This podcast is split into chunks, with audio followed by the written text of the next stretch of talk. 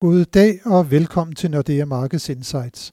Jeg er Helge Pedersen, og i dag har jeg Jan Størup med på ugens podcast. Velkommen, Jan. Tak. Det har været en særdeles begivenhedsrige uge, som vi igen, havde jeg nær sagt, har været igennem. Aktiemarkederne har sat nye rekorder, blandt andet på forhåbning om, at der kommer en ny stor amerikansk hjælpepakke. Og det var så den gode nyhed, og så har vi jo ellers herhjemme måtte opleve, at regeringen i onsdags præsenterede os for en ny omfattende nedlukning af økonomien. Det var så den dårlige nyhed. Og i Bruxelles og London forhandler de fortsat om en mulig aftale mellem parterne, men knasterne ser ud til at være hårde, og risikoen for et hårdt Brexit vokser time for time. Men Jan, lad os benytte lejligheden her i dag til at gøre status for dansk økonomi i år. Det begyndte så godt og endte så skidt.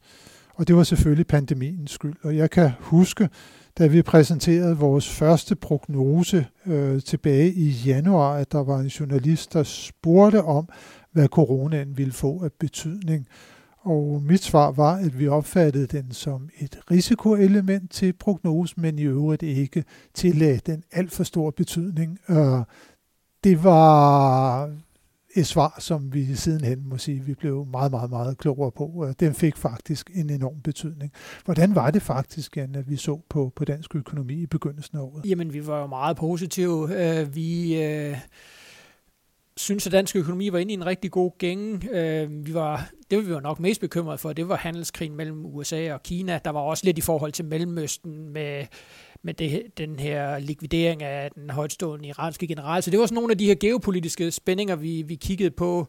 Og som du selv siger, jo, vi havde selvfølgelig covid-19 sådan i bagtankerne, men igen, altså, og det viser jo også et andet sted meget godt den måde, vi laver prognoser på. Altså, vi prøver jo hele tiden at ligesom kigge tilbage i historien og sige, okay, hvad ligner det her? Og altså, der kunne vi jo ikke rigtig, altså, jeg havde i hvert fald ikke i min levetid noget, der bare mindede om sådan en pandemi.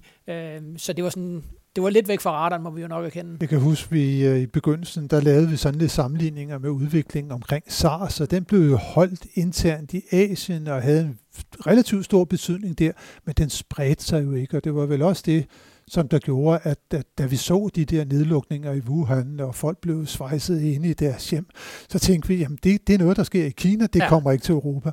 Men det gjorde det jo så bare. Jamen det gjorde det, og det gjorde det med fuld styrke, og det er jo også derfor, alle der lavede prognoser for 2020, jamen vi ser jo et eller andet sted lidt tåbelige ud i dag, fordi det er klart, at året blev meget værre for dansk økonomi, end det vi havde regnet med. Ja, for jeg kan huske, at vi så, da vi kommer ind der, og nedlukningerne begynder i sådan for alvor i marts måned, der lavede vi jo også, jeg tror det er første gang nogensinde, en ny prognose, hvor vi ligesom ikke begyndte at sådan rigtigt at sætte tal på alle underkomponenter, altså privatforbrug, investeringer, eksport osv., men bare forsøg på at lave nogle scenarier med et relativt stort spændvidde omkring, omkring BNP-væksten.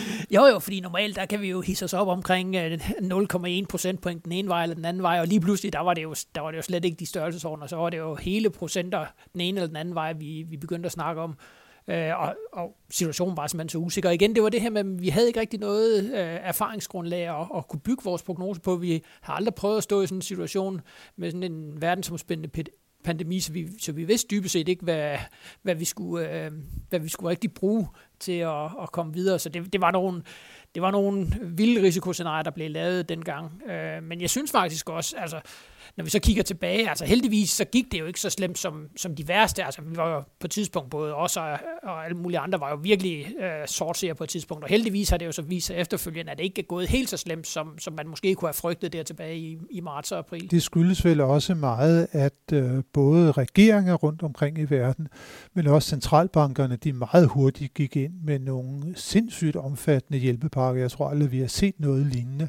Og på den måde var med til at holde hånden under økonomierne næsten fra dag et. Ja, og det er jo virkelig det, der har adskilt den her krise fra finanskrisen, den her meget hurtige reaktion, også her i Europa, fra myndighedernes side, både i form af finanspolitik og pengepolitik. Det var som om, man havde lært rigtig meget, hvad for nogle fejltagelser man lavede under finanskrisen, og dem har man så prøvet at undgå den her gang. Så den her meget hurtige reaktion er helt sikkert en af de væsentligste forklaringer på, hvorfor vi trods alt kan tillade os bare at være en smule positiv i dag, og jo også for eksempel for aktiemarkederne, når du kan nævne dine indledninger, at aktierne er på rekordhøje niveauer, jamen det skyldes jo, sådan som jeg i hvert fald ser det, næsten udelukkende de her meget, meget aggressive tiltag fra centralbankerne. Ja, det der med forestilling om, at der er nulrenter eller negative renter i flere år endnu, altså det gør jo at investorerne, hvis de skal have et afkast, så må de jo lidt ud på risikokurven. Ja, fuldstændig, og der er så mange penge i omløb, fordi centralbankerne har ligesom, vi stimulerer økonomien den vej rundt, og også, som du også nævnte, med de her finanspolitiske hjælpepakker. Og der er i hvert fald noget af det, jeg vil huske 2020 for, er jo også det her med, at man også i EU ligesom blev enige om at lave sådan en koordineret finanspolitisk hjælpepakke,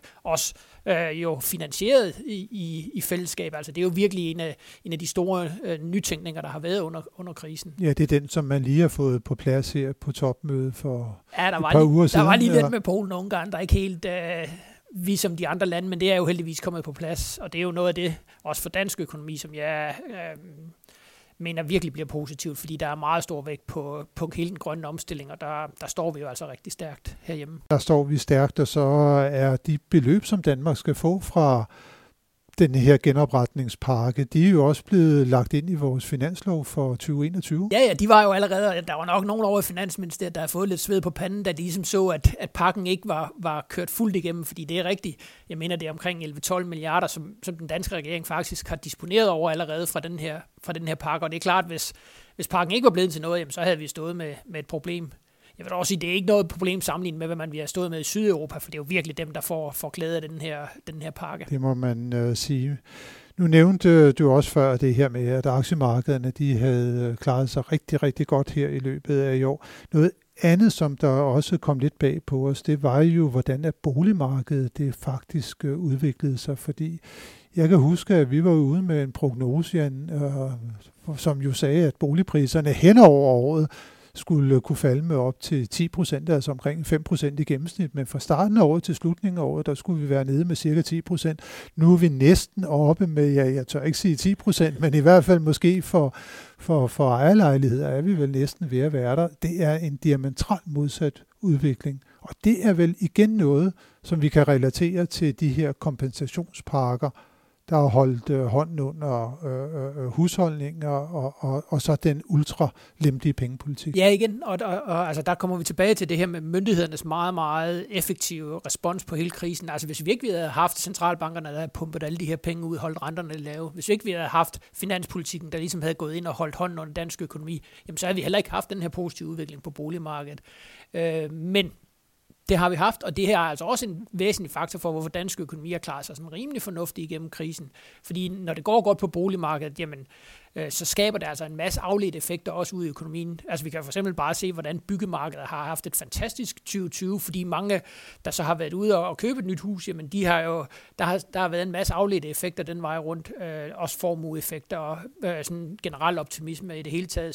Så når det går godt på boligmarkedet, jamen så er det næsten altid en garant for, at det også går relativt godt i resten af økonomien. Ja, nu nævner du byggemarkederne. Der er vel også mange af dem, som der blev sendt hjem fra arbejde, i hvert fald i løbet af foråret, der måske fik et par timer ekstra, som man ville have brugt på transport til og fra arbejde, og dermed fik muliggjort, at man kunne gå i gang med nogle egne projekter derhjemme. Ja, jamen, helt sikkert. Jeg kan da bare se for mig selv, i stedet for at tage på sommerferie, jamen, så fik jeg bygget et skur ude i haven, ikke? Altså, og det er jo nogle af de her ting, så jeg lagde ikke mine penge i udlandet, jamen, jeg lagde dem ned i det lokale byggemarked, og så forsøgte mig som håndværker selv.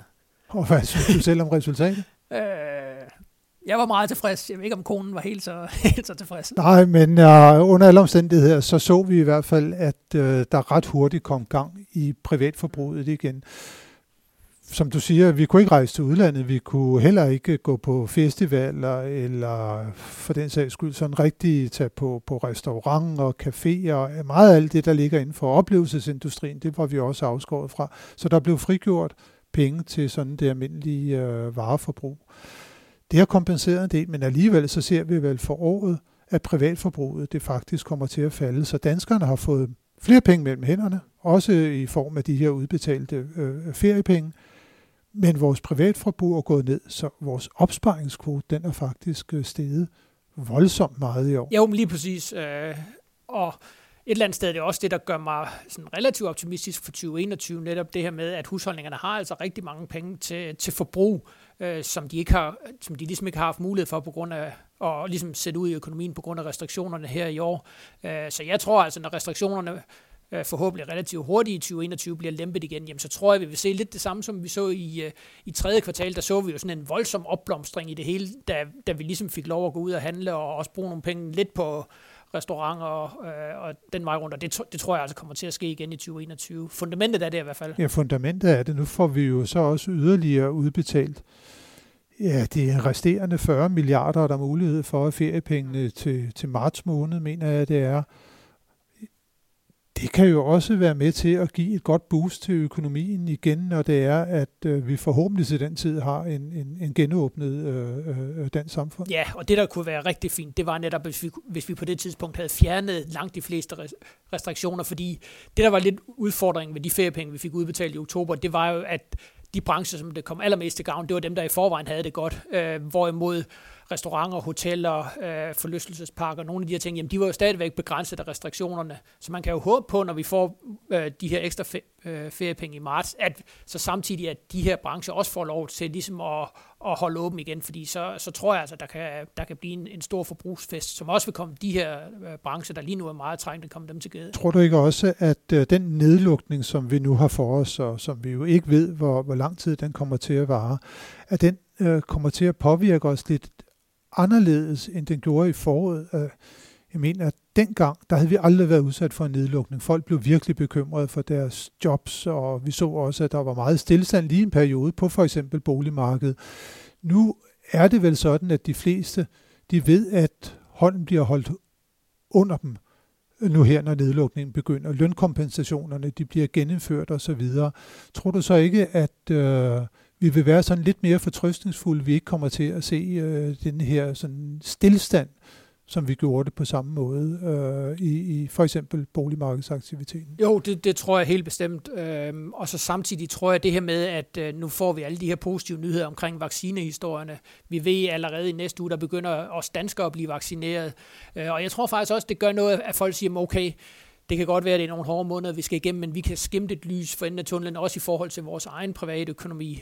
Vi kan også se for eksempel i forbrugerundersøgelsen eller forbrugertillidsmålingen fra Danmarks Statistik, altså når man bliver spurgt om ens egen situation, jamen så er man jo sådan set meget fortrøstningsfuld. Grunden til, at den samlede forbrugertillid falder, det er, fordi man er bekymret på dansk økonomis vejen, men når man kigger på sin egen økonomi, så er man sådan set relativt godt mod. Så jeg tror heller ikke, at selvfølgelig vil vi komme til at bruge færre penge, så længe restriktionerne er så hårde, som de er lige nu.